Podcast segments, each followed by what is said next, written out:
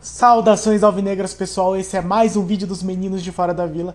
Eu sou Danilo Rattori, trazendo o nosso já tradicional giro de notícias da maneira mais rápida, ágil e eficiente, para você ficar por dentro de tudo que acontece nos arredores da Vila Belmiro, é, fora do futebol profissional masculino, então futebol feminino, base, é, algumas coisas de bastidores, enfim.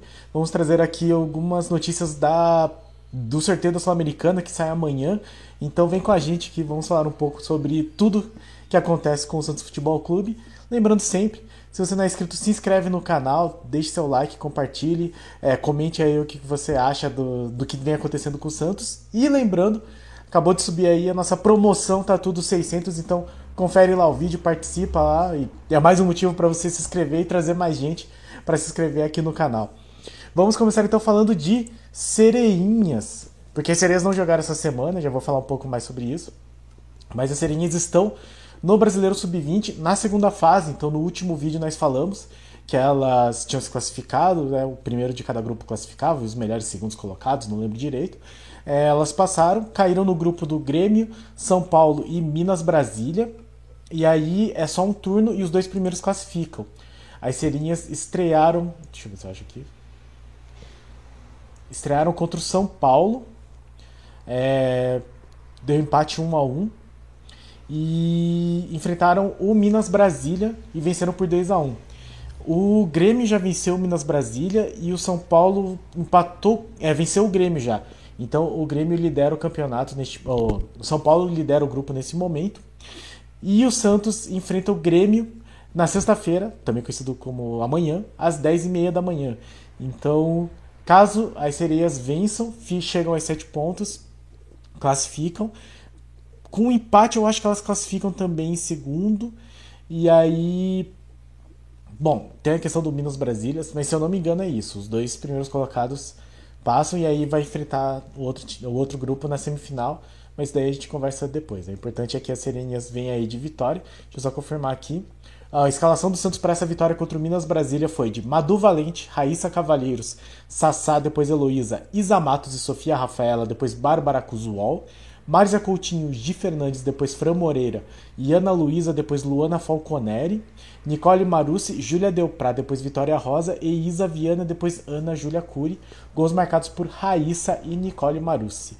Então esse é o time que vem jogando aí no Brasileiro Sub-20 e no feminino profissional, no, nas adultas, nas sereias, nós vamos enfrentar a Ferroviária domingo dia 29 às 18 horas. Sempre um jogo bastante complicado.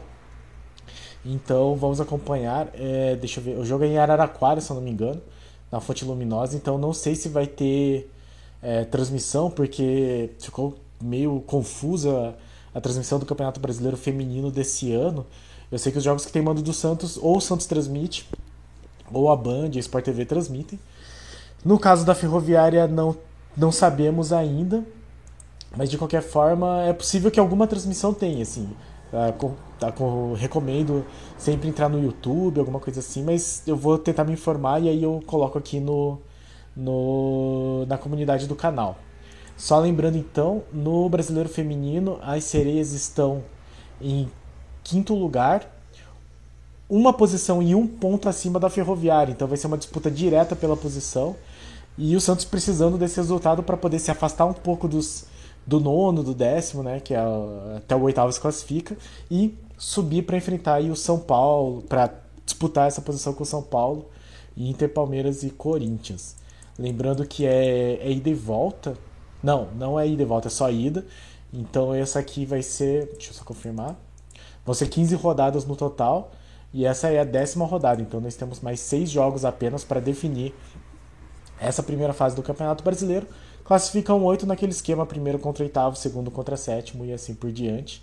Esperamos que esses consigam aí essa classificação. Falando de base, né, ontem teve a volta dos jogos do Paulista Sub-20, acho que ficou meio que uma semana, uma semana e meia parados, e o Santos venceu, teve transmissão da Leve Sport, eu até consegui assistir o finalzinho, assim, mas o time do Mauense bastante fraco, bastante fraco, é, e o Santos venceu por 6 a 1 Então, mais uma goleada. O Santos que vem 100% aí no, no Paulistão Sub-20, acho que é o quarto jogo, quarta vitória.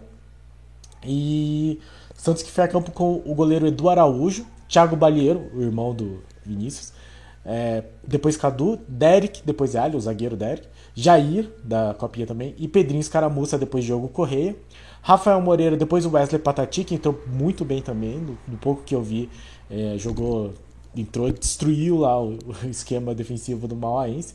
Zé Rafael, depois Ian, e Ivonei, que vem jogando muito no Sub-20. Fernandinho, depois Caio Henrique, Victor Michel e Renier, depois David. Renier que vem sendo o artilheiro. Os gols do Santos, vamos lá para a lista. Vitor Michel aos 5, Renier aos 7 e Derek aos 40 do primeiro tempo. Gol de cabeça do Derek, né? gol de zagueiro, inclusive.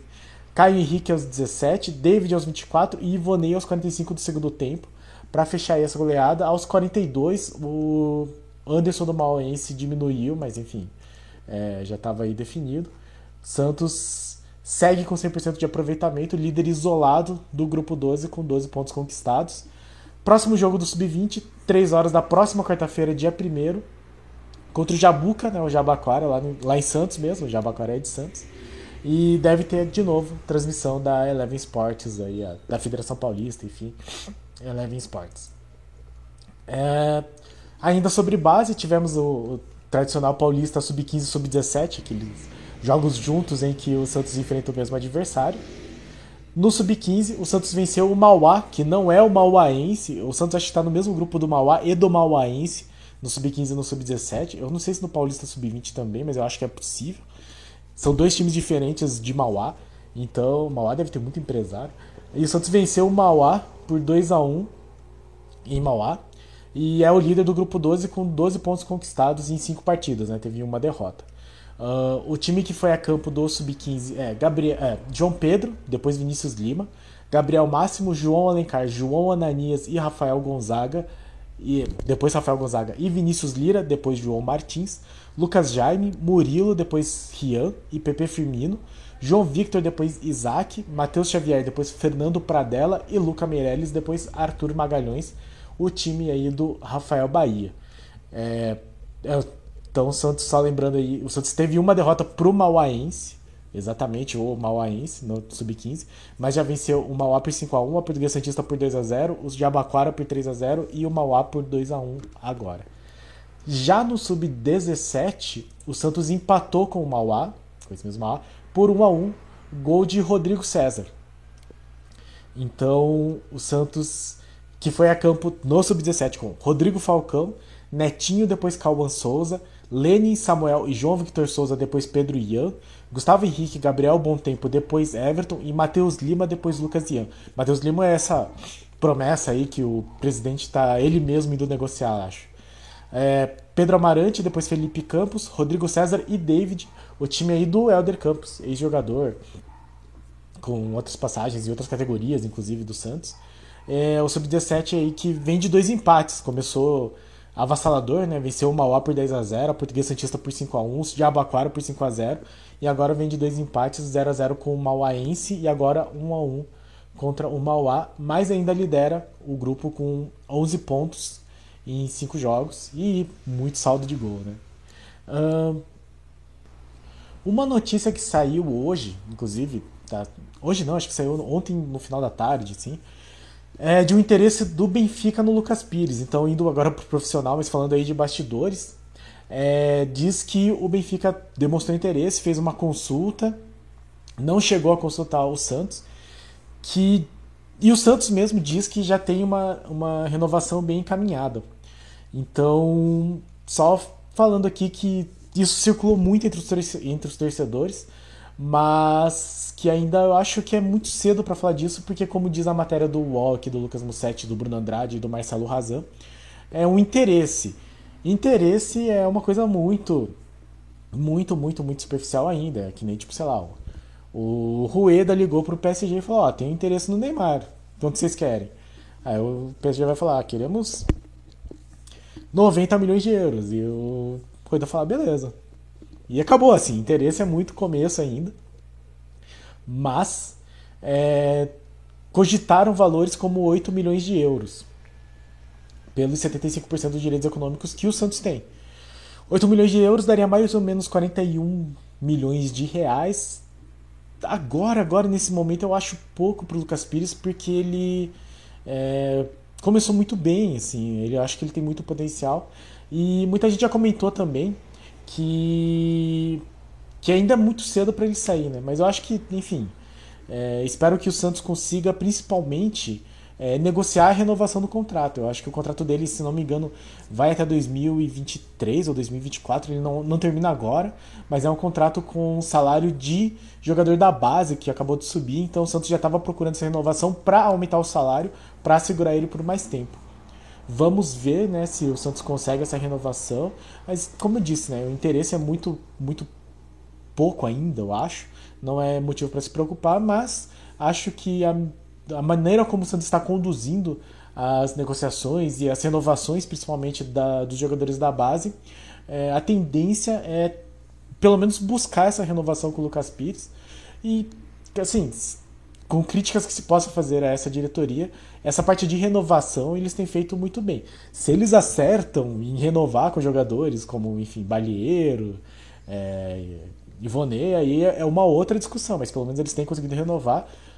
Um exemplo disso é o Marcos Leonardo, que no, na virada do ano todo mundo dava como certa a saída dele e o Santos, essa diretoria conseguiu fazer a renovação e ele está sendo muito útil para o time, não dá para negar. Pode goste ou não dele, é, é um jogador bastante útil. Então eu acho que dá para para esperar um pouquinho. Eu espero que tenha uma orientação boa para Lucas Pires para falar tipo, olha, ainda é muito cedo, você teve poucos jogos, né? O próprio Rodrigo ele ficou um ano e meio, é, quase dois, acho, como profissional. Ele logo que subiu ele fez o contrato com o, o Real Madrid, a gente uh, teve a venda que foi bem cara, enfim. Mas ele, mas o Real Madrid deixou um ano e meio ele aqui amadurecendo e mesmo quando ele chegou lá ele não chegou pronto. Então eu acho que o Lucas Pires poderia ficar mais. Eu espero que a diretoria e o, a equipe dele, do jogador, orientem ele nesse sentido e que ele enxergue que talvez esse seja não só um valor pequeno, mas um período muito curto para ele já sair do Santos. É, mas enfim, como saiu essa notícia, achei interessante fazer o um comentário aqui. E só para terminar, é, amanhã vai ter o sorteio da Sul-Americana. Eu pretendo fazer um vídeo de amanhã já falando sobre isso. Mas algumas equipes já estão garantidas, né? A gente lembra, então eu vou usar esse final aqui de vídeo só para explicar mais ou menos como que é o sorteio da Sul-Americana.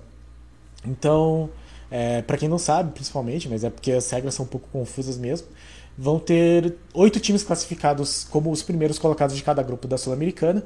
O Santos, obrigado Universidade Católica, é um desses times. E esses oito times da Sul-Americana, cada um enfrentará um time que foi terceiro colocado no grupo da Libertadores, que é o que aconteceu com o Santos no ano passado, quando ficou em terceiro no grupo da Libertadores e enfrentou o Independiente, que tinha sido líder do respectivo grupo. Agora, se eu me entendi direito as regras do sorteio, o que vai acontecer é assim: amanhã eles vão sortear os oito da Libertadores em oito grupos, ah, é, grupos é chaves, né? Chave A, B, C, D, E, F, G e H e vão sortear os oito da Sul-Americana nessas mesmas chaves. E aí as chaves já estão definidas. Então, dependendo da chave que.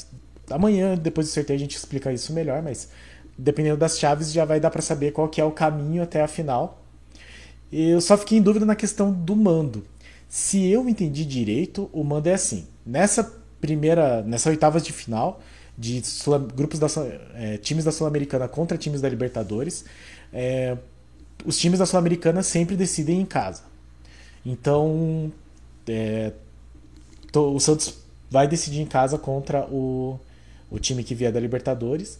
E eu acho que, se não me engano, foi exatamente o contrário. Né? No, quando o Santos classificou vindo da Libertadores para a Sul-Americana, decidiu na Argentina, tanto que venceu em casa com a atuação brilhante do João Paulo e aí empatou com o gol do Caio Jorge fora de casa. Se não me engano, foi isso.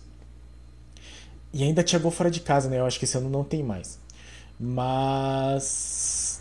É, porque o Santos daí no, com o Libertar foi eliminado. Jog, é, decidiu fora de casa também. E. E foi eliminado pelo gol fora de casa. Então, enfim. Classificou na Libertadores, vai decidir fora de casa. Então o Santos decide em casa porque é classificado da Sul-Americana. Oitavas de final. Como que vai definir o mando depois disso? Agora vamos ver se eu entendi direito. os grupos, é, os times, eles vão ser organizados em dois potes, né? Pote 1 da Sul-Americana, pote 2 da Libertadores. Quem tiver na Sul-Americana vai ser numerado de 1 a 8, de acordo com a, a, o desempenho na fase de grupos. Se for como costumava ser na Libertadores, que era tipo número de pontos e critério de desempate mesmo, o Santos é o oitavo. O Santos vai ser o último colocado, porque mesmo o Lanús, que se classificou em décimo, em, com 11 pontos também, tem um saldo de gols melhor que o Santos. Então o Santos vai ser o oitavo. Já tenham em mente, quem passar, caso o Santos passe, né, do time que vier da Libertadores, é, se for enfrentar um time da Sul-Americana, não deve decidir em casa. Por outro lado, é, os times da, da Libertadores vão ser colocados em outro pote e numerados de 9 a 16. Então, se eu entendi direito, a regra é: quem tiver o menor número decide em casa. Então, o Santos vai ser o número 8. Se jogar contra o time da, da Libertadores, o número dele é menor, ele decide em casa. Se jogar contra o time da Sul-Americana, ele vai decidir fora, caso continue passando. E vai ser só duas fases, né? Vai ser quarta, semi. A final é em Brasília com jogo único. Uh, então, eu, eu acho que é isso. A gente vai discutindo até pro Santos, no caso de passar, né? Que não, já não foi fácil essa primeira fase que dirá o mata-mata. Mas só para falar, então, hoje, quinta-feira, tem a decisão de tudo, né? Os últimos jogos, as últimas definições dos grupos, tanto da Libertadores quanto da Sul-Americana. Mas nós já temos quase todos os times definidos, é, que são classificados. Então, no, da Sul-Americana nós temos o Lanús, é, o São Paulo, o Inter, o Atlético Goianiense e o Ceará, e aí no, ainda podem se classificar, né? Ou, ou Racing ou Melgar. E no grupo H pode ser Atlético, o Junior Barranquilla, o Santa Fé e o Fluminense. Todos eles têm chances no grupo H. E no grupo B tá entre Racing e Melgar. E lembrando que esses times não são possíveis adversários do Santos nas oitavas, só mais para frente. Vindo da Libertadores, nós já temos classificados o Deportivo Tátira, que a gente enfrentou no, na, na, no primeiro jogo da Libertadores de 2011. Nacional do Uruguai, Independiente del Valle, é, Colo-Colo, Olímpia do Paraguai e Universidade Católica, que é o time do Ariel Wallen. Então, times aí bastante tradicionais, né? É, Olímpia, Colo-Colo, Nacional do Uruguai, o Independiente del Valle, que é sempre chato. E aí, no, falta o grupo B e o grupo E para definir. Então, tem possibilidade de vir o Boca Juniors ainda. Eu acho que o Corinthians possivelmente ganha, mas pode vir o Deportivo Cali do grupo do Corinthians. E no grupo B, todos os times. Tá, tá meio embolado, então todos os times podem ou se classificar ou ser o terceiro colocado. Então, pode ser o Libertar, pode ser o Atlético Paranaense, o Strongest, o Caracas. Tem que acompanhar essa última rodada que é hoje. E esses são os times que já estão classificados. E aí amanhã, uma hora da tarde do horário de Brasília, a Comebol sempre atrás, então vai ser, sei lá, umas uma e meia, uma e quinze. A gente vai atualizando aqui e depois que sair o sorteio mesmo, a gente faz um vídeo aí falando sobre o nosso próximo adversário na Sul-Americana e até o chaveamento, a gente faz o um comentário. Certo, pessoal? Então esse foi o nosso já tradicional giro de notícias. Muito obrigado a todos que assistiram o vídeo. Lembrando, tem promoção no canal. Confere lá, entra no, na página do canal, assiste o vídeo, comenta lá, participa, traz mais gente para se inscrever no canal, aproveitar a promoção, ganhar uma tatuagem. E no mais, deixe seu like, compartilhe, comente, diga aí o que você achou, do, quem você espera pro sorteio da Sul-Americana, que que você, quem você preferia enfrentar aí como adversário. E no mais, pra cima deles. Abraço!